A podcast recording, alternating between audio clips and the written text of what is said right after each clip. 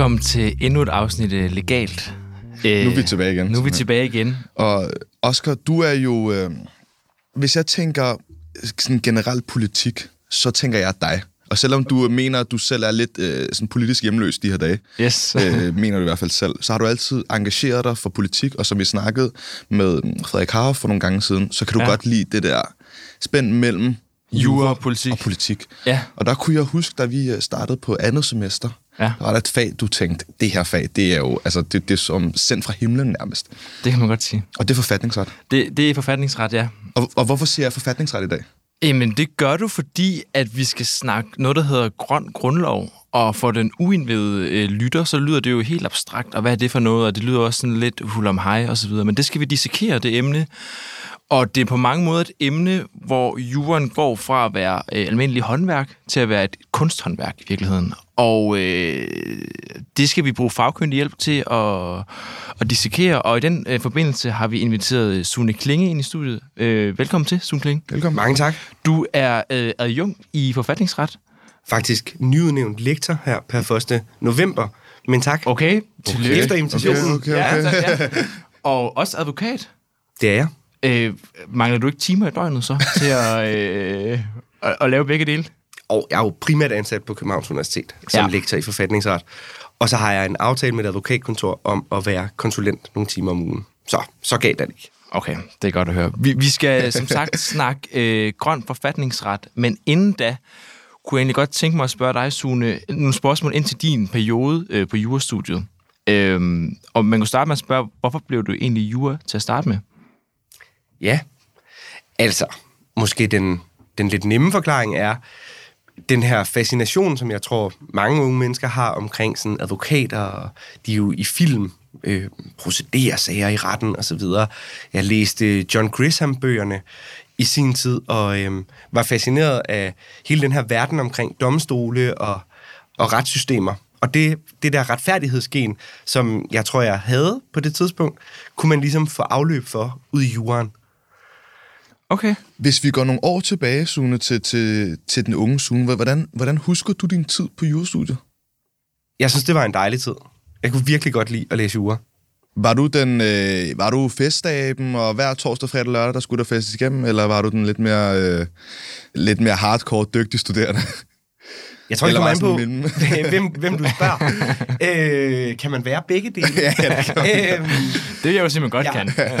Jeg, jeg synes da ikke, jeg holdt mig tilbage fra at gå til jurafester, kan man sige. Jeg øh, mødte min nuværende hustru på studiet, og nogle af mine bedste venner tilbage på første år i de læsegrupper, vi, vi formede øh, dengang. Man kan sige, jeg har jo haft en, øh, en dobbelt universitetsbaggrund, fordi jeg jo startede med at læse jura i Aarhus. Så har jeg min bachelor fra Aarhus Universitet, og så har jeg min kandidat her fra Københavns Universitet. Så i Aarhus var der sådan lidt en anden stemning end i København. Der var et sådan stort fokus på campus. Dengang havde man ikke øh, Nialsgade og Sønder Campus i København. Der var det jo studiestræder herinde i byen. Det var noget mere fragmentarisk. Så i Aarhus var der sådan en kultur om, at man, man gik på læsesal, og mm. det var ligesom, det var der, man hang ud og drak kaffe og tre kroner hen i automaten og, og så videre. Så da jeg så kom til København, var det mere, man, man kom ud hernede ved hvor Frue Kirke, og så stod man der, og så kunne man tage på Paludans Bogcafé eller eller lignende, hvis man ville snakke med nogen bagefter. Kunne du mærke forskel øh, på, øh, jeg vil ikke sige det faglige niveau, men den, om der har været en faglig forskel mellem Aarhus og Københavns Universitet? Fordi at Aarhus Universitet har jo lidt en, i folkemunden kan godt have en tendens til at være lidt konservativ måske i deres måde at anskue øh, jorden på. Det tror jeg er rigtigt nok. Altså, øh, det er i hvert fald også min opfattelse nu her, hvis jeg ligesom må bruge den viden, jeg har samlet op mm. efter studiet. Det var ikke noget, jeg tænkte over dengang, at det var så meget anderledes. Der er jo sådan en, en selvfortælling på både Aarhus Universitet om, at de er de bedste, og da man så kommer til Københavns Universitet, er der så den samme fortælling om, at jura er meget bedre herover. Jeg tror, det jeg i hvert fald oplevede ved skiftet var, at man herover var meget centreret omkring sin arbejdsplads. Så grunden til, at jeg også flyttede til København, var, fordi jeg fik studiejob hos kammeradvokaten, så i starten pendlede jeg med morgentoget over og ind i Sjælhuset og øh, møde okay. klokken 9. Så det var, det var tidligt op, og så på et tidspunkt blev det lidt for vanskeligt, og så øh, var det et godt tidspunkt at skifte der mellem bacheloren og kandidaten. Var det dit første studiejob der hos kammeradvokaten? Nej, jeg var faktisk... Øh, før det var jeg i anklagemyndigheden, som stod jur med... Så havde lavet sådan nogle bødesager for politiet nede i retten i Horsens, tror jeg, jeg forberedte det til. Okay, ja. Øhm, Men, men hvorfor blev det forfatningsretten? Hvorfor var det lige det fag, hvor du tænkte, det her, det er mit hjem, det er det her fag, jeg skal bruge resten, eller mange af mine år på? Altså, jeg tror i virkeligheden, det var en meget flot intro, det her med, at i forhold til jura, at der er sådan nogle oplagte paralleller over mod øh, politologien, over mod statskundskab, kan man sige. Og det får man i forfatningsretten. Hvis jeg skulle have læst noget andet end jura, så havde jeg læst statskundskab. Mm. Og var meget i tvivl, men, men måske alligevel, uden at gøre det for banalt, var sådan de her øh, tanker om, om advokaten og så videre, forstyrrende i, at det så blev jura. Og der tror jeg, jeg fandt et godt holdested, eller en, en ro i forfatningsretten, som jo ligesom behandler de her meget grundlæggende eller fundamentale problemstillinger i snitfladen mellem, hvad er gældende ret, og hvem holder hinanden i skak af de forskellige øvre statsorganer. Og så øh, til den kære lytter derude, så er du jo også meget ude på øh, skolen. Vi havde jo fornøjelsen ja, af at have dig i en uh, to-tre gange som en vikar for en underviser, der skulle komme efter. Øhm, altså sådan, en ting er, at du er advokat og arbejder øh, med sådan klientkontakt. Hvordan er det at være ude på skolen og have en kontakt med nyopstartende elever og folk, der er, altså, man er jo forvirret på andet semester. Og også et fag som øh, øh, forfatningsret, som jo også er et meget hvad hedder det, bredt emne, og hvor mange, hvis man ikke har en politisk holdning, godt kan være meget, øh, have en tendens til at være sådan, ej, okay, det er fint nok-agtigt. Mm. Altså, hvordan er det at, at, at være derude? Ja, rigtig godt spørgsmål. Må jeg ikke tage jer med på en lille tur tilbage til Aarhus Universitet? Det må du. Meget gerne. For det starter måske lidt et andet sted for mig, det her med at undervise. For i sin tid, da jeg så mødte op første dag på hold J, blev vi introduceret til en underviser, som var advokatfuldmægtig, Mikkel Gudsø hed han, og var vores underviser i køberet. Og øhm, han formede i virkeligheden meget nogle af de sådan grundlæggende sådan formueretlige principper, som jeg tror mange af os, der gik på det hold, stadig snakker om i dag. Kan I huske det med øh, genus over for species, det her med dalmatinerjakken og, og mange andre af hans lidt sjove eksempler. Og øhm, han var sådan en rigtig engageret underviser, der for os, der gad, tog os med i retten, viste os ligesom sådan behind the scenes, om man vil. Og jeg tror, ham, hvad kan man sige, koblet med, at jeg efter gymnasiet var underviser i folkeskolen, jeg kan godt lide at formidle, og jeg synes, det var en meget flot ting at tage os unge i hånden, og ligesom give os en, en introduktion til det juridiske univers. Øhm, så det var sådan måske et starting point for, hvorfor det i virkeligheden er ret vigtigt at være underviser. Og da jeg så blev færdig, så ville jeg ud og være advokat. Men mens jeg var advokat, så underviste jeg på universitetet som ekstern underviser i forfatningsret. Så jeg har lige siden jeg blev færdig med studiet i februar 2012, undervist i forfatningsret.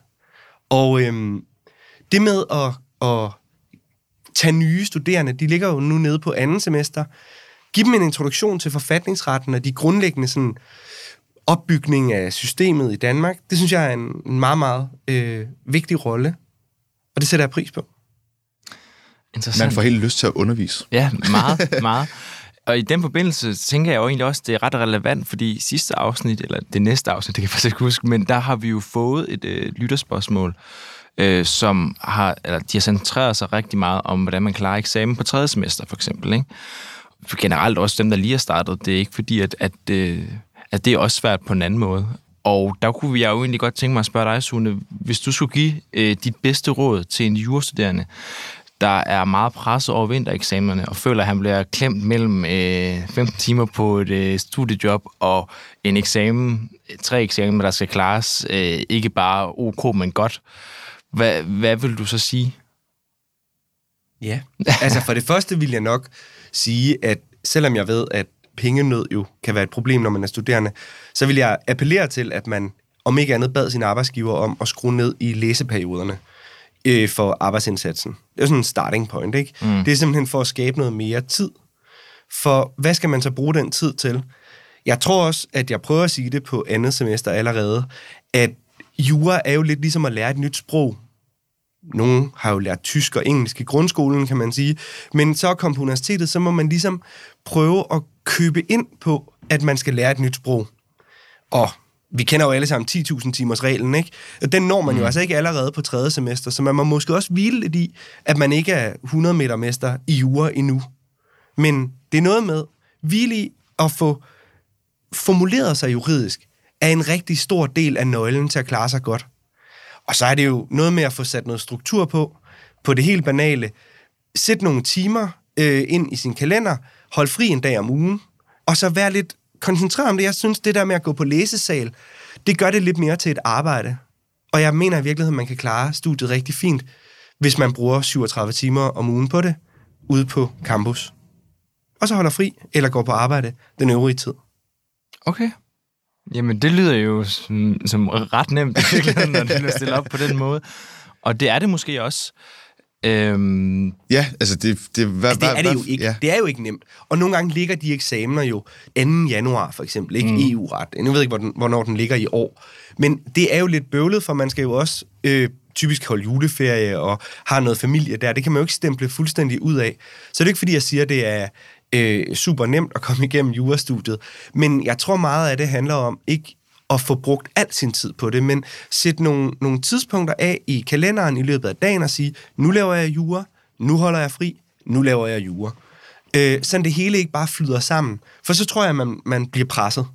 det kunne jeg selv huske fra mit tredje semester, hvor jeg også havde studiejob, at sådan, det, det føltes næsten som, at hver dag var bare jure. Også nærmest før jeg gik i seng, så tænkte jeg jure. Altså, mm. fordi man, man bare bruger næsten alle sine vågne timer på enten arbejde eller læse, og så tit så var man bare sådan, altså jeg laver jo ikke andet end at læse jure, og så var jeg nødsaget til ligesom at sige, okay, nu bliver jeg nødt til, altså når jeg kommer hjem fra arbejde for eksempel, så holder jeg fri. Altså også selvom jeg er, og det er måske ikke så, øh, så klogt, selvom jeg er bagud på pensum, så bliver jeg simpelthen nødt til at holde fri, fordi når jeg bruger for et eller andet øh, pusterum til at sige, mm he- hele min uge skal simpelthen ikke handle om diverse paragrafer og lovbemærkninger og sådan noget der, for så, så begynder ens hjerne bare til sidst at sådan... Men det handler vel også lidt om altså at få læst på den rigtige måde. For nu siger jeg, at det handler om at få skabt tid. Og hvis du så bare, kan man sige, går i gang fra side 1 og læser dig fremad, så får man måske ikke ordentligt paketeret den viden op i hovedet. Så det er jo også noget med studieteknik, og hvor skal man lære det fra, hvis ikke man øh, har en, en eller anden familiemedlem, eller en kæreste, eller et eller andet, der kan fortælle en det, mm. som måske allerede har været igennem de her erkendelser. Men jeg tror, det er noget med også at gå lidt mere struktureret til sin læsning. Hvad betyder det så? Kan du være endnu mere konkret? Jeg synes jo sådan noget som indholdsfortegnelse, skal man dyrke meget mere. Det skal man ikke springe over. Man skal ligesom prøve at forstå, hvorfor at man i pensumbøgerne har lagt kapitlerne i den rækkefølge, man har. Prøv at danne sig et overblik og tænke over, jamen, hvorfor er opbygningen sådan her, inden man så går ned? For ellers så taber man sig måske i, i for meget i detaljen, og det hele flyder rundt, og man mister overblikket, kan man ja, sige. Ja. Interessant, interessant. Vi skal videre i teksten. Vi skal snakke øh, grøn grundlov, og øh, inden vi ligesom griber hele det her emne an, så kunne jeg godt tænke mig at, øh, at spørge dig, Sune, om hvad er grøn grundlov? Ja, hvad er grøn grundlov? Det er vel en label på rigtig, rigtig mange forskellige ting. Øh, jeg tror, at det grønne, kan man sige, symboliserer alt omkring miljø, klima og den type af øh, jura. Og så er det så, hvis du så kobler det med grundlov, så bliver spørgsmålet så, jamen, passer det overhovedet ind? Og der vil man nok naturligt tænke på øh, IGR, altså individets grundlæggende rettigheder. Noget om, kan man som menneske have ret til et sundt miljø, et sikkert klima? Spørgsmålstegn. Mm. Så er det i virkeligheden jo en bevægelse eller en, en koalition, der har samlet sig i Danmark. Øh, en masse af de NGO'er, man kunne komme i tanke om, Danmarks Naturfredningsforening, øh, i Samvirke, men også en række toneangivende erhvervsvirksomheder, som mener, at vi i Danmark ikke længere skal have denne her bedagede grundlov, der senest blev ændret i 1953. Okay, der snakker, taler du ind i noget, som er ret interessant set for en dansk forfatningstradition, nemlig at den seneste den blev ændret var i 1953. Den er jo kun blevet ændret øh, ja, fire gange de sidste 170 år, siden den blev oprettet. Og øh, der har været forskellige øh, forsøg øh, igennem tiden for at, øh, at få lavet en, en grundlovskommission, som, som vil ændre nogle af de her ting, og også andre ting. Men de alle gange er de løbet ud i sandet. Øh, har du en mulig forklaring på, hvordan det kan være? Ja, der er nok mange forklaringer på det, kan man sige. Når vi kigger komparativt på det, og I kan måske også huske det fra, vi i sin tid havde forfatningsret. Det første, vi jo lærte de jurastuderende om, det er jo grundlovsprocedurændringen i paragraf 88. Mm. den er komparativt set vanskeligere. Altså, den er sværere, den procedure, end Norge, Sverige, Finland. Der er det altså nemmere at ændre grundloven. Hvad betyder det? Jo, det betyder, at det er vanskeligere at få nye ting ind i grundloven. Der skal man følge den her lidt tungere procedure, som er, at to folketing skal have sagt ja til, at vi skal ændre grundloven på det her punkt. Og så skal det ud til en folkeafstemning, og så kan I huske det her lidt drilske med, at det skal være en positiv folkeafstemning. Vi skal altså have 40% af de stemmeberettigede ned og sige ja, vi vil gerne ændre grundloven. Mm. Det er det proceduremæssige. Og så spørger du så i virkeligheden, hvorfor er det så gået galt så mange gange før? Jamen, for det første vil fordi der ikke kunne tælles til 90. Man kunne ikke finde 90 mandater i Folketinget, som støttede op om, at grundloven skulle ændres. Og så må man sige, måske man også har villet for meget. Det man jo i virkeligheden har set med de forslag, der har været, har været, at man ville have alle mulige forskellige ting ind i grundloven, som ikke var der. Så måske der kunne have været samlet sig. Mm. Det bliver jo en smule hypotetisk, ikke? Mm. Måske der kunne have samlet sig 90 mandater på nogle af delene, mm. men ikke det hele. Og da det bliver sådan lidt ja-nej, så øh, har man måske slået et for stort brød op i forhold til de tidligere forsøg på at, at modernisere grundloven. Ja, for det var også noget, der undrer mig, da, da vi øh, forberedte os til det afsnit, at Danmark er jo det eneste civilretlige system, ud over Bosnien, som ikke har en grøn grundlov, eller har øh, grønne frihedsrettigheder, eller ikke frihedsrettigheder, men, men positive ja. afgrænsede rettigheder. Og det er jo egentlig lidt tankevækkende. Ja, og man kan så sige, at samtidig er vi så det land, der scorer bedst på øh, Environmental Performance Index. Så hvad betyder det, at vi ikke har en grøn grundlov reelt set for den virkelighed, der er? Der må vi sige, men måske lige nu er det ikke fordi, at det ville revolutionere det retlige landskab, hvis vi fik en grøn grundlovsbestemmelse. Men det, I måske også kan huske, og det vi alle sammen skal huske på, er jo, at grundloven er et særligt vigtigt instrument.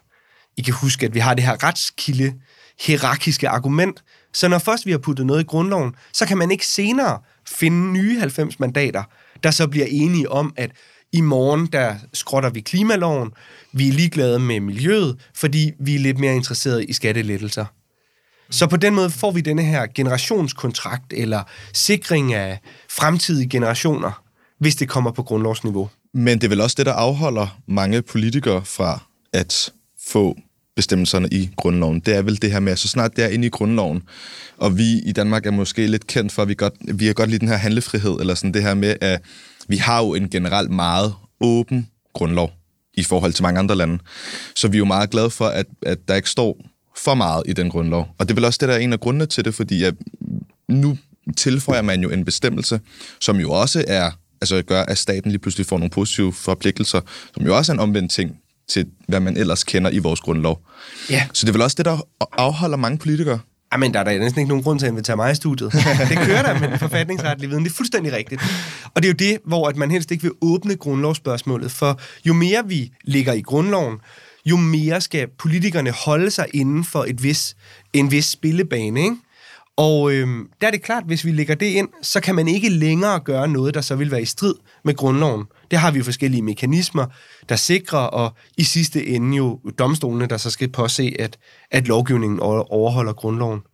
Så øhm, enig i analysen, og det man jo så må sige i forhold til alle de forsøg, der har været tidligere, har jo nok navnlig været forsøg på at få den pangdang til artikel 8, der er i menneskerettighedskonventionen, ind i den danske grundlov, altså retten til familieliv, privatliv osv., fordi det vil jo i hvert fald gøre det noget mere vanskeligt med det store øh, immigrationsparadigme, der jo var i fra nullerne og frem, mm. i forhold til at fastsætte en stram og færre udlændingepolitik, som det vil sådan nogenlunde er blevet kaldt, ikke? Mm.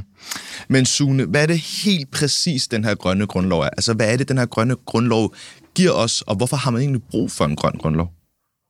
Jamen altså, i virkeligheden er det jo noget, der er øh, startet i, i hovederne på de her øh, koalitionsmedlemmer i, i Grøn Grundlov, men det har jo nu fået et, øh, et rent faktisk et politisk billede, for de radikale har fremsat et forslag om, at der skal nedsættes en grundlovskommission, der skal se nærmere på, hvad indholdet skal være. Men inspirationen kunne jo komme fra den norske grundlov. Det norske system minder meget om det danske system, og i Norges grundlov i artikel 112 er der en bestemmelse. Så måske bare for ikke at gøre det for spekulativt, det kunne jo godt være, at vi ville vælge et andet balancepunkt, mm. men det kunne godt minde om det, der var i Norge. Og hvad står der så i den norske? Der står, at man skal sikre, at borgerne i Norge har ret til et sundt miljø. Og det har man så fortolket til også at omhandle et sikkert klima. Og det skal man sikre både for nuværende borgere og efterslægten, som der står, altså fremtidige generationer. Det er ligesom det ene element i det. Det andet element, det er, at man har skrevet noget om oplysningspligt. Hvis staten er i gang med at gøre noget, der potentielt kan forværre miljøet, klimaet, så skal de oplyse borgerne om det. Altså sådan en, hvis I tænker på jeres forvaltningsret, sådan en meget åben adgang til, til agtindsigt mm. i de her oplysninger. Man skal altså informere borgerne om det. Så det vil være de rettigheder, I så vil have.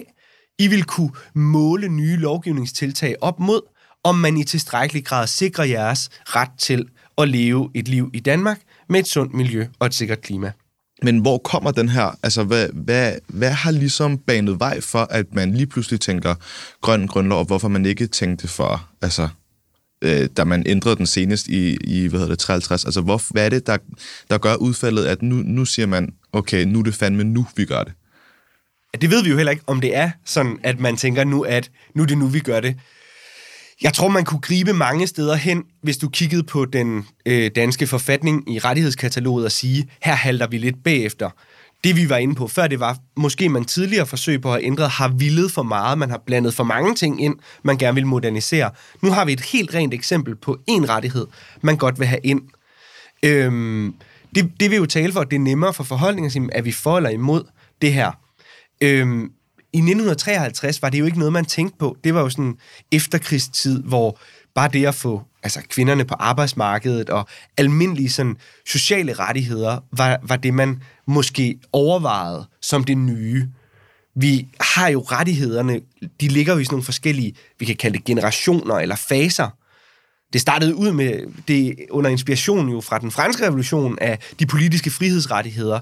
Hele fundamentet for et demokrati, som der står i rockerdommen, øh, i, i, som højesteret udtalte, nemlig altså forsamlingsfrihed, ytringsfrihed. Det, at du kan kritisere magthaverne, er jo i hvert fald et meget basic politisk frihedsrettighedselement for at sikre et demokrati. Og der er det her jo noget mere avanceret. Så hvis det første var en første generations rettighed, de sociale og økonomiske rettigheder, retten til skolegang, forsørgelse osv. af en anden generation, så er det her det, vi kalder tredje generations rettigheder. Så vi tager noget gammelt, øh, en, en gammel havelåger af en cykel, og så putter vi en elmotor på, ikke? altså. ja. Kunne man øh, også forestille sig, at hvis nu man får en grøn grundlov, og den er med til at forpligte Folketinget øh, med deres nuværende klimalov, for eksempel. Altså lige nu er det jo kun politiske konsekvenser, man kan drage af, af hvad kan man sige, af brud på klimaloven. Ja, det er nu også det. Der står vel, at den er retligt bindende. Men jeg giver dig ret i, man kan diskutere, hvad det så betyder. Ja. ja. Hvad vil det så betyde? Kunne man altså her i, hvor vi sidder i, i december øh, 2023, så kan man sige, så er der jo ikke nogen konflikt. Øh, men altså, står vi i 2030, og man øh, hverken helt eller halvt har nået 70% reduktionen, så, øh, så har man da en udfordring, hvis man har sagt, at det er et retligt bindende instrument. Men vi ser jo også, nu har vi jo set, at, øh, at der har jo været en sag i, i Norge med Greenpeace, som jo nåede hele vejen til den norske højesteretssdom, kunne det ikke også være noget, der også ligesom afholder os? Fordi nu har man jo ligesom, som jeg sagde tidligere, man har jo ligesom pålagt staten nogle positive forpligtelser, og hvad betyder retten til, til et sundt miljø? Eller, mm. altså sådan, det, er jo ikke, øh, det er jo ikke de mest specifikke begreber, man sætter i sådan en grundlov. Så kan det ikke også have betydninger for, at Gud og hver mand bare kan altså, øh, nærmest anlægge sag mod, mod, øh, mod staten? Og jeg er altså ikke så nervøs for det her flodbølgeargument, som har været øh, fremme i forhold til en kritik af det. Det er fuldstændig rigtigt. Det er øh, øh, det, som øh, dem, der ikke vil have det ind, ville sige. Men i Danmark har vi jo et værn, der hedder retlig interesse. Nu kan man sige, det er jo ikke fordi, det er civilproces, men I kan måske huske, man diskuterede det i forbindelse med Maastricht og Lissabon, hvor man lempede kravene en lille smule til konkret og aktuelt at være berørt. Altså, at det skal ned individuelt og ramme den enkelte borger. Og det vil det jo også skulle her inden det var, at hver mand og alle ville kunne anlægge en sag øh, mod staten. Så mere konkret, du skal altså selv være ramt af den tilladelse til yderligere olieboring, som staten giver ude i Nordsøen, før det er, at du kan anlægge en sag om det. I hvert fald sådan, som det er nu. med retlig interesse. Så kan man diskutere, kunne man via øh, Aarhus-konventionen, der handler om miljø, kunne man via den forestille sig, at NGO'er kunne få en udvidet søgsmålsadgang osv. Men, men for at sige, det er nok ikke sådan, at alle bare vil anlægge sager i vildskab, hvis det var, man fik en sådan bestemmelse. Jeg læste også, at øh, Christian Bjørnskov, han øh, siger, at, øh, at en grøn grundlov er dybt udemokratisk. Ja. og det kan man synes, og man kan synes det modsatte. Det kan du i virkeligheden sige om alle bestemmelserne. Alle bestemmelserne i grundloven gør jo det, at de hegner af, hvad politikerne kan gøre. Og Bjørnskov mener jo så, må man forstå, at det ikke har en plads i grundloven at have rettigheder omkring miljø og natur inden. For det gør jo, at vi har hegnet af over for politikerne og har sagt, vi mener, at det er en bærende værdi for samfundet. Boyd har skrevet, at øh, David Boyd, der har skrevet om environmental protection på forfatningsniveau, skriver jo, at hvis man ser en forfatning som et spejl på samfundet, så skal det jo ligesom på en eller anden måde afspejle, hvad det er, vi så mener skal være i grundloven på et givet tidspunkt. Så man kan lige så godt sige, at i og med, at vi i Danmark har så tung en grundlovsprocedure, hvis vi så får noget ind i grundloven, så er det sørme godt nok demokratisk, fordi det er to på hinanden følgende folketing, mm. der synes, det var en god idé. Og vi har oven i det også spurgt vælgerne om, hvorvidt de vil have det ind i grundloven, og det sagde de ja tak til. Men, men har man brug for en grøn grundlov, når vi allerede nu har nogle retlige mekanismer i EMRK og, og EU-domstolen, der allerede, altså vi har jo allerede nogle forpligtelser fra vores internationale forpligtelser omkring klima, øh, som vi er jo, hvad kan man sige, bundet af, og især med, med, øh, med menneskerettighedskonventionen øh, jo, som jo ligger lige under grundloven. Har vi så brug for, at man sætter det, det takt højere oppe? Ja, jeg vil godt anholde en forudsætning, du lægger ind i spørgsmålet, nemlig hvor højt oppe menneskerettighedskonventionen ligger i vores retshierarki. Øhm, men lad mig komme tilbage til det. Man kan sige, hele forskellen er jo i virkeligheden, at man så ikke længere vil kunne lovgive imod. Man vil ikke længere kunne gøre øh, noget, der vil være decideret imod den her bestemmelse, hvis det kommer på grundlovsniveau. Og det vi jo skal huske, det er, at nok så bindende som klimaloven er, hvis der kommer et helt nyt folketing, der er 90 nye mandater, så kan man skrotte det. Så kan man diskutere om EU-forpligtelser og så videre alligevel gør, at vi bliver nødt til at have et eller andet. Men man kan jo inden for rammerne af, af flertalsdemokrati, kan man jo ændre lovgivning, og der kan man ikke på samme måde rulle bestemmelser i grundloven tilbage.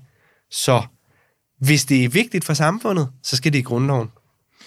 Og det er jo også, som du også siger, at det kræver jo før, at man, fordi at øh, paragraf 88-proceduren øh, øh er så tung, at de ting, man så stemmer ind i grundloven, skal være en så øh, stadfæstet bred sandhed i befolkningen, at det der er bred konsensus om, at det skal ind i grundloven. Tror du, at øh, klimarettigheder er det i Danmark? Altså se med de øjne, der er 40 procent øh, af de stemmeberettigede, der skal stemme ja minimum. Det kommer nok lidt an på, hvordan den endelige formulering bliver i forhold til... Øh, jeg mener, det er noget, man, der generelt optager danskerne. Altså, det er jo lidt mere... Nu er vi over i, kan i hvert fald, snitfladen til politik, ikke? Mm, mm. Øh, jeg, jeg vil sige, var det det seneste, altså ikke nu her med flertalsregeringen, men det forrige valg, der blev udnævnt som et klimavalg, det er noget, der bekymrer danskerne.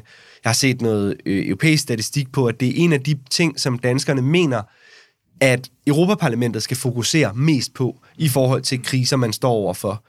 Og vi ser jo den ene IPCC-rapport, altså de her internationale klima vurderinger, der siger, at vi er på vej ud over kanten. Vi går mod øh, 2,9 graders opvarmning.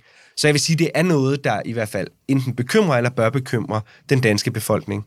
Og måske lige for at slutte ja, den der ja. af med menneskerettighedskonventionen, så kan man sige, at det er jo en menneskerettighedslov, vi inkorporerede i 92, det kan vi jo også bestemme os for ikke at gøre. Rusland er lige trådt ud. Øh, UK diskuterer, om de skal træde ud. Af nogle andre grunde. Og i virkeligheden må man sige, jamen, det kan jo være, at vi får det lidt af bagvejen. Det er også det, jeg hørte dig sige. Hvis nu, at de tre baserende sager ved EMD i Storkammeret, vi har Duarte, den portugisiske sag, vi har klimaseniorinderne fra Schweiz, og så har vi Karimé, som er Dunkirks, eller en by lige ved siden af, borgmester. Der ligger tre baserende sager, klimasøgsmål, hvor man skal tage stilling til, om artikel 8 og artikel 2 indeholder forpligtelser for staten til også at gøre noget på klimaområdet.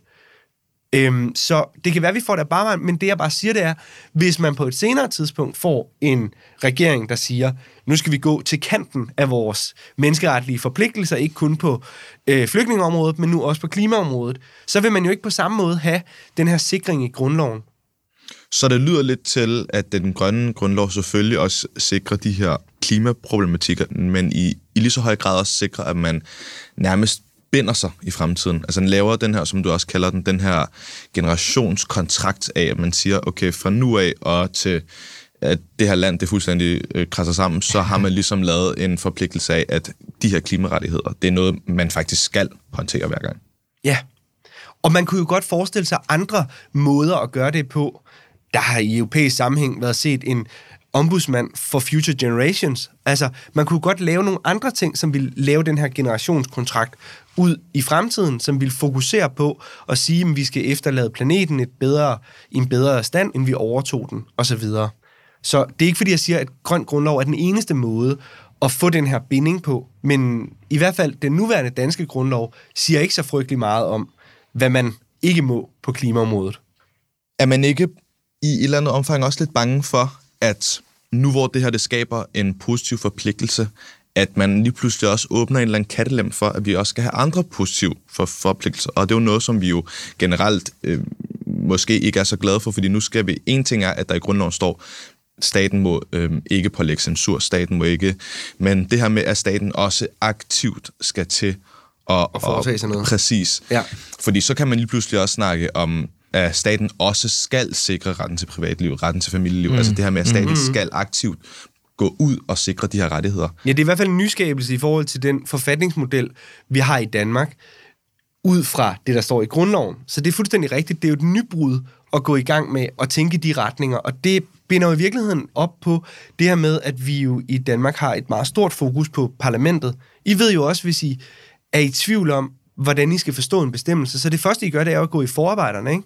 Selvfølgelig også retspraksis, men forarbejderne. Hvad politikerne tænkte på det tidspunkt, hvor loven trådte i kraft, vil jo være et styrende, et meget vigtigt fortolkningsmoment i jeres forståelse af, hvad der er gældende ret. Og der må man sige, der er jo nok andre retstraditioner rundt om i Europa, hvor det forholder sig anderledes. Altså, hvor man ikke på samme måde har købt ind på, at fordi parlamentet har sagt, at det er gældende ret, så er det også udtryk for den rigtige, eller den lovlige, eller bedst mulige lov. Man må jo sige, ikke for at, at trække Tysklandskortet frem igen, men der havde man jo i hvert fald en regering. Men, men min pointe er måske mere, at at man altid siger det her med, hvad med Nazi-Tyskland, ikke? Og mm. der havde man jo et parlament, der sagde, lad os internere jøderne og putte dem i øh, koncentrationslejre. Og det gjorde i hvert fald ikke reglen rigtigt, at parlamentet har sagt det. Det, sige, det er jo slet ikke der, vi er i dag i Danmark. Men der har man jo så efterfølgende valgt en model, hvor man har en Bundesverfassungsgericht, en forfatning med nogle rettigheder, hvor en domstol kan gå ind og se nærmere på, jamen, er den her lov så også legitim i forhold til den internationale folkeret, i forhold til menneskerettighederne? Og der har der også lige været en sag, øh, hvor den blev erklæret øh, ugyldig, men i hvert fald, hvor den, hvor den tyske forfatningsdomstol sagde, at det her er simpelthen ikke godt nok, venner. Det bliver nødt til at gøre om igen, med, ellers så bryder I den famøse generationskontrakt med, med, med, med det, jeg forpligtede jer til. Ja, Neubauer-sagen. Ja. Ja, det er jo så en sag, hvis vi sammenligner med... med vi kan i hvert fald sådan meget øh, firkantet kan vi dele sagerne op. Det ene det er sager, der handler om ambitionsniveauet. Den hollandske Urgenda-sag. I skal gøre mere regering. Det er, jeres nuværende klimapolitik er ikke tilstrækkelig. Og så sager, der handler om konkrete tilladelser. Den norske sag, der handler om yderligere olieindvinding. Og der har været ret mange af de her ambitiøse, eller ambitionssager, om at regeringen skulle have mere ambitiøse klimapolitikker. Og der har jo været et, et grundlovsophæng der, som har sagt, jamen i medfør af den tyske forfatning, der har man ikke i tilstrækkelig grad sikret, hvad der skal ske for at nå i mål med klimaneutralitet. Men har det, eller vil det have en reel effekt, at man sætter ja, klimabestemmelser, klimarettigheder ind i en grundlov? Ja, det mener jeg. Jeg øh, støtter op om det, og synes, det er et fornuftigt forslag. Der vil være kritikere, der har andre holdninger, og I havde øh, jo også fundet frem til i hvert fald en, og også højesteretspræsident vil jo have en anden holdning til, at, at man ikke kan have den slags rettigheder i grundloven. Men ved siden af det, som jeg ikke tror så meget på, det her flodbølgeargument med, at hver mand og alle vil sagsøge staten, så synes jeg, at vi skal fokusere på et andet vigtigt element ved forfatningsret, nemlig at man ved at putte det i grundloven, sender et signal ud til rigtig, rigtig mange andre i den danske stat, nemlig forvaltningerne. Så når forvaltningen sidder og skal træffe en afgørelse, det frie skøn, I måske kan huske fra øh, jeres forvaltningsret, så har de nu et grundlovsophæng, der siger, jamen, er vi i tvivl om, skal vi give den her tilladelse, skal vi ikke give den her tilladelse, så vil det være bedst overensstemmende med vores grundlovsophæng og mm. undlade at give en tilladelse til udvidelse af en eller anden CO2-forurenende fabrik. Giver det mening? Så jeg synes, vi skal se ved siden af de meget hardcore retlige, sige jo en kort argumenter, så vil der også være nogle lidt blødere argumenter, som jo dels handler om et signal til forvaltningen, men som jo også kan være sådan helt ned på, at når politikerne går i Folketinget og som nyvalgte, så skal de lægge hånden på grundloven, ikke på Bibelen, men på grundloven, og love, at de overholder grundloven. Så på den måde, hvis vi så i grundloven har sikret en ret til en grøn grundlov, altså en ret til et klima, en, et sundt miljø, så vil det være en, et fortolkningsmoment i ny lovgivning. Og her blev det jo, kunne det også blive relevant igen at bruge øh, Norge som eksempel, øh, hvor der jo netop, øh, som du også kom ind på lidt tidligere, har været en øh, højesteretsafgørelse i den øh, norske ret om Greenpeace, der anlagde sag mod den norske stat omkring øh, nye olieboringer, og om det så clasher med forpligtelsen om et øh, sundt og rent klima, eller hvordan øh, nu konkret øh, bestemmelsen er formuleret. Og der vandt den norske stat jo faktisk, og det kan jo på mange måder lyde som om, at den grønne grundlov måske ikke er så effektiv alligevel, når det kommer til stykket. Eller hvordan skal det forstås? Eller er det bare et enkelt tilfælde, vi var Nej, det, til? det, sådan synes jeg ikke, man kan udlægge den. Jeg forstår. Nej. godt, man kunne være fristet til det, og det kan også være, at Greenpeace ville sige det, var sådan, at den reelt set ikke havde noget indhold. Men hvis man går lidt mere i detaljen med dommen, så får man faktisk ret meget viden om, hvad det er, de i virkeligheden lægger vægt på. Og min mavefornemmelse vil være, at man vil lande det samme sted i Danmark i forhold til denne her balance mellem, hvad der er en lovgivningsopgave og hvad der er en domstolsopgave. For det, de gør i den sag, det er, at de går ind og kigger på det her spørgsmål om, hvorvidt Norge ved at give den her tilladelse stadig kan nå sine internationale mål og overholde øh, de her rettigheder. Øh, det blev rent faktisk debatteret indgående i Stortinget, altså deres pendant til Folketinget. Og i og med, at det gjorde det, så sagde domstolen, så kan vi, vi vil ikke gå ind og, og tilsidesætte det politiske skøn. Men lad os lave det hypotetiske hændelsesforløb, at man simpelthen havde glemt at tage stilling til det. Så vil man have set, bam, så kunne domstolene ex post, altså gå ind og korrigere og sige, hov, det er ikke tilstrækkeligt. Vi ved ikke i tilstrækkeligt grad, om I har taget stilling til påvirkningen internationalt set af den her yderligere give en tilladelse til at hente mere olie op. Okay, ja. Hvis man ikke kom igennem, at klimarettighederne, de, vil, øh, de kunne komme ind i grundloven, er der så nogle alternativer til, at man stadig får den måske samme effekt, øh, bare gennem nogle andre øh, muligheder? Ja, altså man vil jo igen, øh, inspireret af Norge, så vil man jo kunne sige, at Ja, det mener jeg så i øvrigt, indskudt sætning er meget mere udemokratisk, og måske i virkeligheden meget mere problematisk. Men man vil jo kunne sige, at vi i forhold til de danske frihedsrettigheder, altså der skal vi læne os meget mere op af EMD's praksis. Menneskerettighedskonventionen kunne vi løfte op. Det er det, du sådan snakker om, eller sådan pseudo-løftet op af det allerede. Men vi kunne godt bare skrive en bestemmelse. Nu løfter vi hele konventionsapparatet ind i øh, den danske grundlov. Men det vil jo i virkeligheden være meget mere problematisk, for så vil vi jo ikke have mulighed for at påvirke indholdet i en grundlovskommission af, hvad det er, vi mener, vi skal forstå ved det. Så vil vi tage nogle generiske rettigheder om retten til liv, retten til familieliv og sige, nu gælder de også i Danmark. Det vil være en måde, hvor man kunne nå det samme sted hen, men man vil så i virkeligheden have puljet den mulighed for at påvirke rettighedernes indhold et helt andet sted, nemlig nede i Strasbourg. Og jeg tror, det vil heller ikke være et balancepunkt, man vil være specielt glad for inde på Folketinget. Jeg kunne godt tænke mig at hæfte mig lidt igen ved lidt det politiske, som vi lige rørte øh, kort lige før. Og det er jo, at, at vi snakker om, at det her skal være med til at øh, virke som et politisk, eller populistisk øh, værn mod fremtidige øh, regeringer, som måske vil modarbejde øh, klimaaftalen, eller Paris-aftalen, eller hvad det der nu er blevet aftalt. Jeg kan jo ikke lade være med at tænke, at det også kan fungere som en form for benzin til populistiske øh, partier eller frontløbere om, at nu kommer dem ned fra EU eller øh, Folketinget og ligesom er, er med til at, at binde danskerne i sådan en høj grad, at det vil de slet ikke være med til. Kan du se, at der er en frygt for, at man polariserer øh, samfundet mere? Ja, det kan jeg godt. Altså, jeg tror nu nok, at de mennesker, som så vil lade, altså se det her som at bringe øh, brænde til bålet, i forhold til, at det nok skulle finde en anden sag, man så kunne være ej over, om det så ville være den almindelige miljølovgivning, eller manglende tilladelser til øh, yderligere svinebrug i Vestjylland, eller øh, øh, Aalborg Portland, eller hvem har vi af de sædvanlige mm. udnævnte sådan skurke i citationstegn, øh, vil jo nok øh, også se alle indgreb i forhold til deres rettigheder til øh, næring, altså en almindelig øh, drift af virksomhed, som værende angreb eller noget, der potentielt ville kunne polarisere. Så jeg ved ikke, om det her er så meget anderledes end andre indgreb, der rammer nogle bestemte grupper. Men jeg tror at du har ret i, at man, hvis man er imod, eller ser det lidt, der er jo også de der anti-waxer, ikke? Og, altså, mm, der mm. er jo visse typer, hvor man må sige, det er nok bare at lede efter en sag, og der kan det godt ja, være, at den her ja. sag så kunne, kunne være endnu en af de mm. sager, man så kunne være imod. Okay. Jeg hæfter mig også lidt ved, at at vi kan ende med at få meget vage bestemmelser. Altså netop det her, som jeg sagde tidligere med sådan, hvad betyder retten til øh, et sundt miljø, eller retten til et sundt liv sådan noget.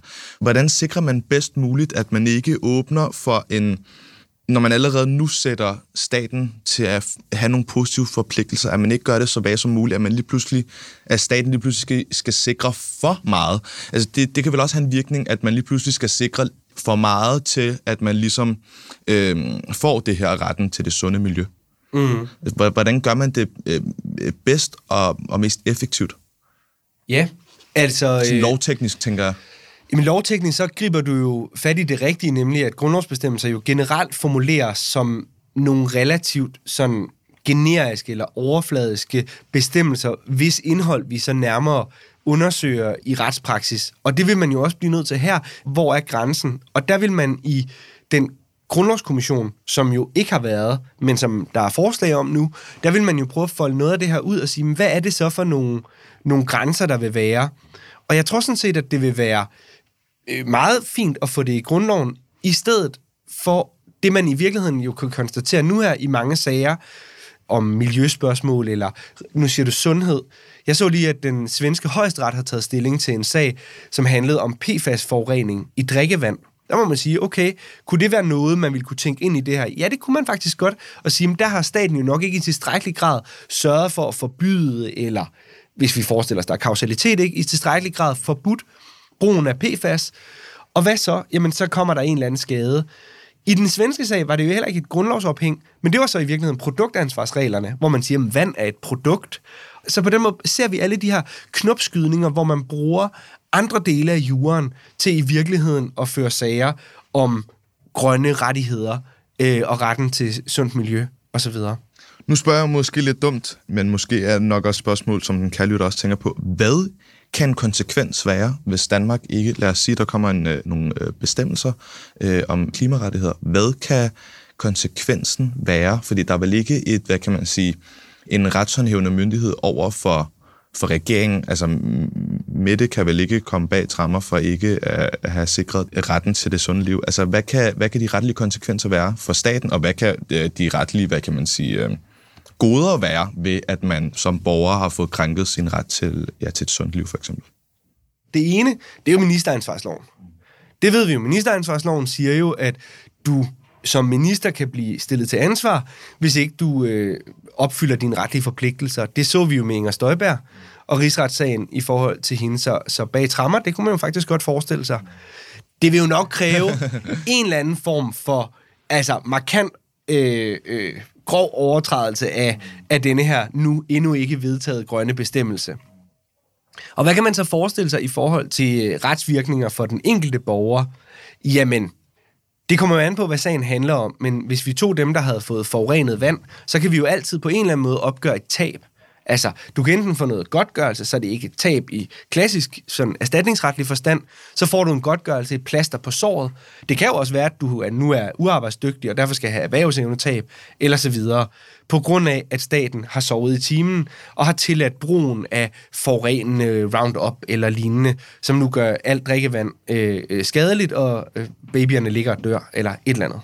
Mm.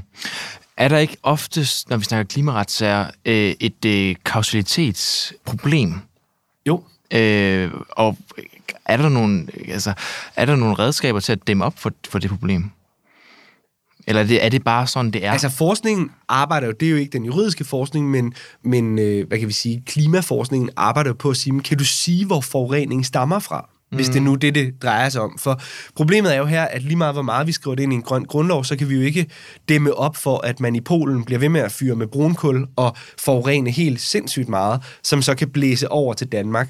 Så vi lige meget hvor klimaneutrale eller vi bliver i Danmark, vil vi jo ikke kunne løse den internationale øh, klimakrise mm. alene.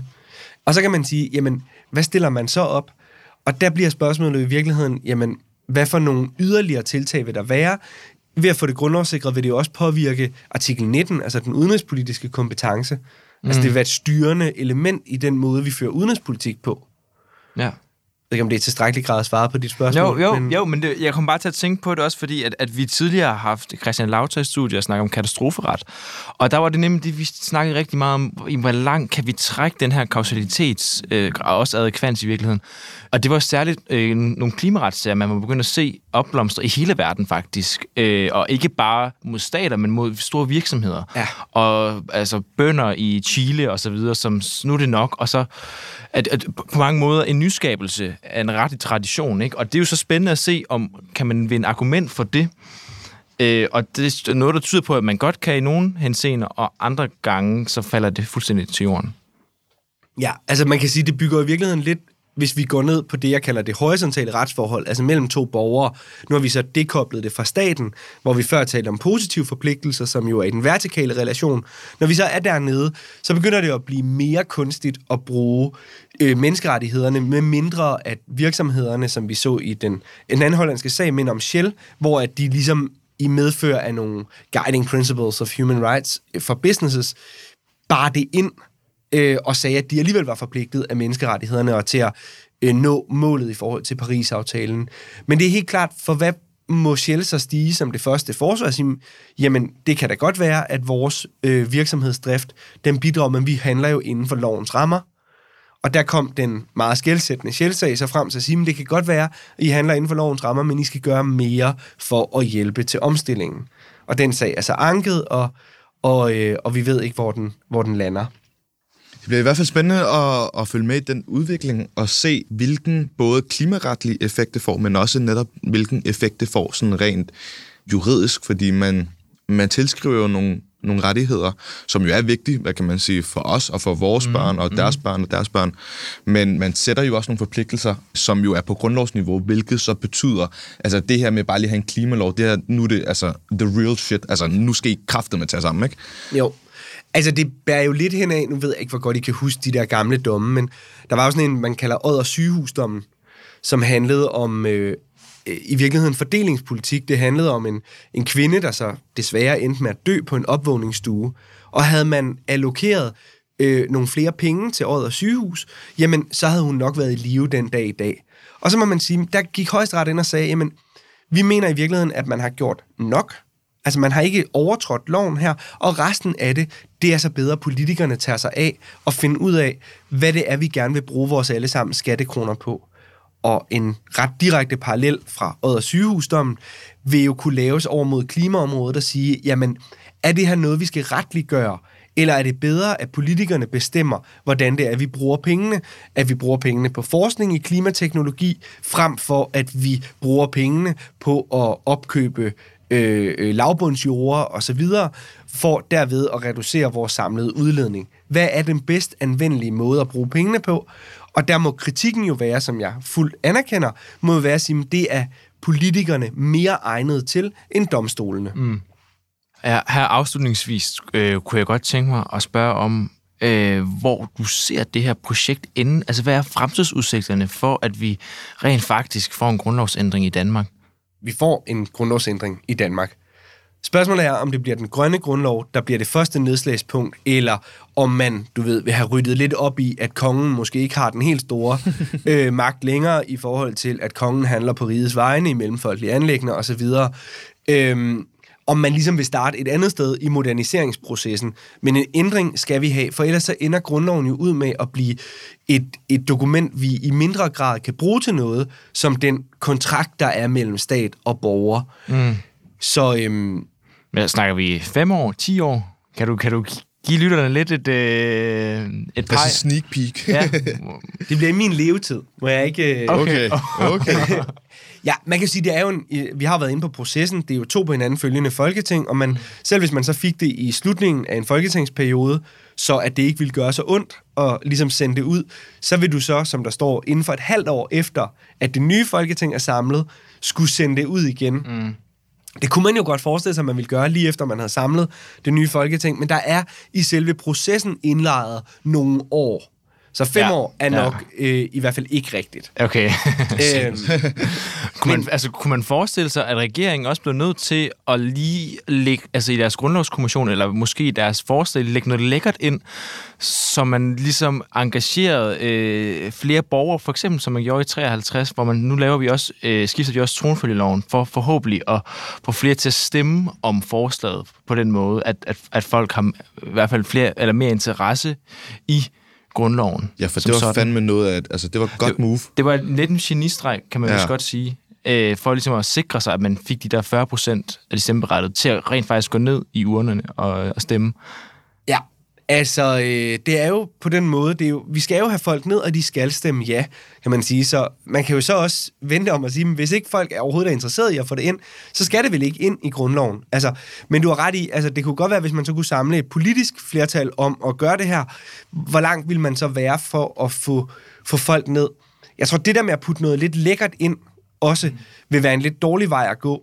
Jeg kan sige, at, at man har dårlig erfaring med det fra, fra Rusland, hvor Putin i forbindelse med, at han godt ville sikre sig øh, at fjerne en bestemmelse, der gjorde, at han ikke bare kunne blive ved med at, at blive, blive øh, hvad kan man sige, statsoverhoved. Mm. I den forbindelse, der lagde han noget lidt lækkert ind til den anden side. han øh, liberaliserede noget på pensionsområdet, hvor han gjorde øh, øh, pension for kvinder mere, øh, øh, altså de fik en højere grad af ligebehandling. Mm. Og dermed afmonterede han jo den kritik, der så kunne være, når folk de sagde, vi skal ikke have den her grundlovsændring, fordi det gør jo ham til enevældig hersker. Og så kunne han sige, hov, vil I ikke have det her lidt lækre noget herover på pensionsområdet? Så man taler i hvert fald i forfatningsretlig teori om. Ja. at det er meget smart at tage et emne ad gangen. Og det binder vel i virkeligheden en meget smuk sløjfe tilbage til, hvorfor det er gået galt så mange gange. Mm. Nemlig, at det kan godt være, at man gerne vil modernisere, men så kunne det være, at man ikke synes, at vi skulle modernisere det omkring monarkiet. Et andet sted, man kunne kigge lidt hen og sige, Ja. er det i virkeligheden så oplagt, at der står i grundloven, at Danmark er indskrænket monarkisk demokrati? Ikke? Altså, hvad er prins Joachim og Frederik og dronningens Ja. rolle i virkeligheden i vores øh, forfatnings Men, men kan man ikke også omvendt sige, at vi står over for en øh, eksistentiel øh, verdenskrise med klimaet, at der er faktisk behov for øh, en anelse politisk øh, kynisme, øh, før det her det rent faktisk realiseres? Jo, altså ikke nok med, at vi formentlig står over for denne her krise, så har vi jo også forpligtet os til det ved at underskrive internationale øh, traktater om, at vi vil sikre øh, øh, retten til et øh, sundt miljø øh, på grundlovsniveau, eller i hvert fald i et, i et rettighedscharter. Øh. Ja, det bliver noget af en kamp, lyder det til. Men, men, det, men det lyder også til, at udsigterne, de er, øh, de er gode. det tænker jeg. Krydser man for i hvert fald. Det tænker jeg, de er. ja, så kan vi i hvert fald øh, være sikre på, at vores børn, de får et, øh, et meget øh, godt miljø. Og, og måske også, også for den sags skyld. Vi er jo stadig unge. Ja, nu, jeg synes, der er meget, der ryster i, i verdenssamfundet i øjeblikket, men, øh, men lad, os nu, lad os nu krydse fingre, og jeg vil da også sige, at hvis man går på første semester på jurastudiet nu, så skal man da glæde sig til forfatningsret, fordi der kunne jeg jo forestille mig, Sune, at det er også noget, du vil tage lidt fat på og snakke lidt om øh, grøn grundlov og hvad det er. Hvis du ikke allerede har snakket lidt om det i din... Øh, jo, vi har jo de her øh, øh, fagdage, hvor vi har mulighed for at uddybe pensum og prøve at bringe nogle andre ting ind herunder de elementer, som vi sidder og forsker i, op på gangene øh, på Sønder Campus. Og øh, det er et godt emne at have, fordi man drøfter det i samfundet, og det samtidig giver en pensumforståelse af grundlovens paragraf 88. Så på den måde kan vi jo godt lide at binde noget aktuelt op på de her lidt gamle støvede bestemmelser, der ikke har været ændret siden 1953. Mm. Så det er klart, det kommer de til at få mere om på andet semester. Det er godt at høre. Sune, inden vi slipper dig, så har vi jo et uh, brevkassespørgsmål. Øhm, så jeg tænker lige, at vi lige kan smide, fyre, fyre den af, inden vi lige øh, slipper dig af med, øh, med alt det, du nu skal lave efter. Selvfølgelig.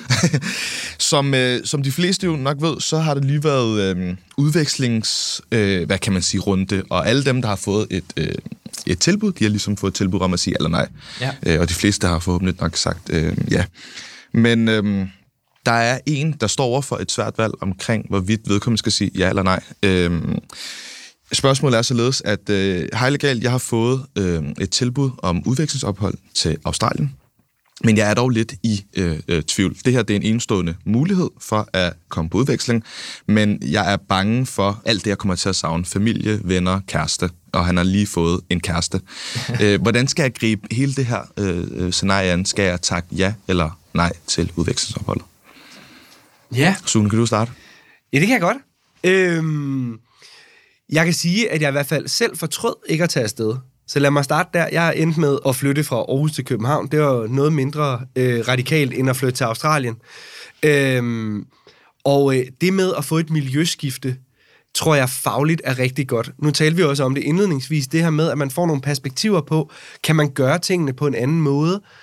Så afsted med ham vil helt klart være mit øh, faglige råd. På det personlige plan, der er det jo vanskeligt at øh, rigtig råde til, hvad der er det rigtige at gøre. Der er nok ikke nogen tvivl om, at øh, sådan fem måneders adskillelse øh, down under er, øh, er, er en udfordring øh, på alle mulige måder. Men jeg tror, at man samlet set vil være glad for at tage afsted, og i den forbindelse må jeg jo også bare øh, sende en opfordring til alle dem, der skal afsted til at få undersøgt markedet for legater. For jura er vi jo simpelthen så privilegeret, at mange gamle sagfører og fonde er indstiftet, som simpelthen giver gratis penge til jurastuderende, når det er, de vælger at tage udenlands for at blive klogere på andre retssystemer. Og det er jo penge, der i medfør af skattelovgivningen kan stoppes lige lommen til bolig og så videre dernede. Så mit indtryk er, at man heller ikke går fuldstændig forarmet fra et sådan udviklingsophold, men faktisk med skinnet på næsen kan få dækket sine omkostninger. Så jeg synes ikke, at der er mange, hvad kan vi sige, lodder i vægtskålen, der taler imod at tage afsted. Og så efter covid har vi jo alle sammen lært, at man kan tale sammen mm. over Teams og alt muligt andet, så mundkontakten helt bliver klippet. Ja. øh, hvis vi lige hurtigt bliver til øh, det her skifte, du tog fra øh, Aarhus til København, var det også nogle af de overvejelser, du også gjorde? Altså det her med at flytte fra... Altså nu, nu gætter jeg så på, at du er fra Aarhus. Ja. Øh, hvilke overvejelser gjorde du også dengang som en ung studerende at sige, ved du hvad, nu, øh, nu skrotter jeg skulle lige Aarhus øh, Universitet, og så drager jeg mod, øh, mod det københavnske? Jeg tror egentlig altid, at jeg har været draget mod at flytte til København. Altså, og sådan ligesom det der FOMO, det var der, fandtes jo ikke helt dengang, hvor jeg var der vel. Men altså, det var jo nok et element af det, ikke? Altså, hvad er det så, der er der, som vi ikke har? Og på samme måde må man sige, at det bliver da interessant at se, hvad man så vil kunne få ud af at møde et øh, retssystem som det australske, og lære omkring international ret, se hvordan man griber jurastudiet an i andre lande. Og øh, jeg ved ikke, altså det var også lidt lavpraktisk. Grunden til, at jeg flyttede til København, var jo også, fordi jeg var træt af at, at pendle mellem øh, København og Aarhus, når jeg skulle over på mit studiejob hos Kammeradvokaten. Oscar, hvad har du øh, Jamen, altså, kommentar jeg, til det? jeg, har, jeg har jo stor respekt for vores lyttere, det ved du, Bilal. Øh, men jeg vil godt tillade mig at skrue bissen lidt på i forhold til det her spørgsmål. fordi, som man kender dig. Jamen, nej, men fordi at jeg, jeg synes fandme, det er vigtigt, at man for eksempel i sådan en chance med at tage på udveksling, at man reagerer på det og gør det. Altså, øh, nu skal jeg, altså, af de oplistede grunde der, synes jeg slet ikke, der var noget, der var øh, altså, øh, ansvarsfrit. Altså, det var, det, det var der ikke, og... Øh, og jeg synes godt lidt, jeg kan spore en tendens hos nogen, at noget af det der øh, spiller en alt for afgørende rolle i forhold til at tage afsted. Man skal også huske, man er i sine 20'ere. Man skal ud og opleve verden. Du skal gøre dig selv interessant. Du skal få noget menneskeligt dybde simpelthen. Altså, hvis man lige skal være lidt højt ravne også. Ikke? Altså, det, og det står sgu øh, over øh, rigtig meget i tilværelsen. I, især når man har chancen for det nu, og man har nok ikke så mange penge, men har i hvert fald tiden nu. Og det synes jeg skulle forpligte Der er vel også det rent sproglige, ikke? at man kan sige, ved et sådan uden udvekslingsophold i Australien, der får man jo øh, i hvert fald øvet sit engelske, sit juridiske engelske, og det er jo, sniger sig jo ind flere og flere steder. Også i almindelige danske kontrakter skrives jo ofte på engelsk, i forhold til, hvis de indgår i et eller andet større øh, øh, måske på tværs af landegrænser arbejde, så bliver man nødt til at have et nogenlunde fornuftigt, også juridisk engelsk. Så også det giver ligesom endnu en ting ned i kompetenceværktøjskassen, som taler for, at øh, man skal have pakket flip-flops og mm. kasket. Ja, så det hvad, lyder til- hvad, hvad, hvad, hvad, hvad, jeg godt høre, hvad, hvad vil du sige, øh, William? Jamen, jeg, jeg synes altså sådan grundlæggende også, at man skal, og sådan, det var også det, altså, som jeg også for, fortalte dig, da jeg fik mit tilbud. Altså, jeg skulle ikke engang Nej. tænke, altså et Nej. sekund, det var, altså, jeg, jeg, jeg var lige nået at gå ind og så der stod tillykke, og så gik jeg og trykke ja. Altså, jeg, jeg skulle ikke engang tænke på familie og venner og, nej. og, og arbejde. Jeg, altså, sådan, der var intet, der sagde det. Men jeg kan godt forstå resonemanget bag, at man at mange er usikre, og især også som vores ja. øh, kære lytter lige Altså, det er ikke en kæreste, man har haft i altså, flere år. Ja. Det er en kæreste, man lige har fået. Så der er stadig den der fase, der er den der lidt akavede fase med, man er lige blevet kærester. Ja.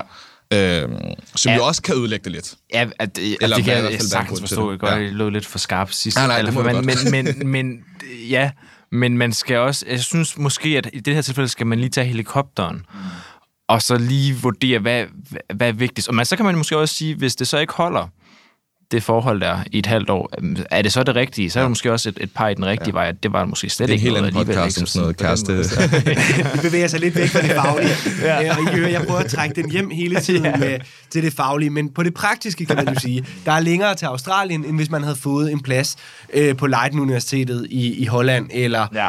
øh, øh, eller et Hvor- andet sted i Europa. Hvorfor tog du ikke på udveksling den, den tid? Jamen, det var sådan kortene faldt. Øh, da vi så lige var flyttet til København, så var det sådan, så skulle man jo også lige til at lære en, en ny by og et nyt sted. Og pludselig gik tiden, og det var lidt med job, og så underviste jeg faktisk også allerede dengang i forfatningsret, øh, og ville ikke lige sige det fra, og der var mange forskellige grunde. Så pludselig skulle man skrive speciale. Jeg synes, kandidaten fløj afsted. Mm. Så øhm, Ah, det må du ikke sige. Jo, jeg er ikke det, klar til at blive voksen. Jamen, så, stræk, så stræk den lidt tid. Det må jeg sikkert ikke sige uddannelsespolitisk, men, øh, men det er da i hvert fald... Det er nogle gode år, dem Ja. I har nu, så øh, vær glad for dem. Det er de også efterfølgende, men jeg husker den, jeg husker den frihed, der var ved at, at være jurastuderende. Sådan, Ja. Verden ligger for dine fødder, ikke? Ej, den kommer jeg til at savne, mand. Øhm, Sune, du skal have tusind tak, fordi du har lyst til at deltage i vores podcast. Det er vi meget bedre for over, at du har lyst til. Og du, og du kommer nok til at få Oscar til at banke på dørene. Øh, Du, du bliver sikkert også underviser, Jeg håber, jeg at forestille mig. din øh, efterfølger i forretningsret, det kan godt være. Fantastisk. Ja. Du er i hvert fald, og det skal lyde til alle, meget velkomne til at skrive både bacheloropgaver og øh, specialer i forfatningsret. Vi har jo Yes. brug for yderligere gode tanker inden for det felt også. Særligt, hvis vi skal ændre grundloven snart. Det er jo det. Du skal have tak for din tid, Sune. Tak. Tak for i dag.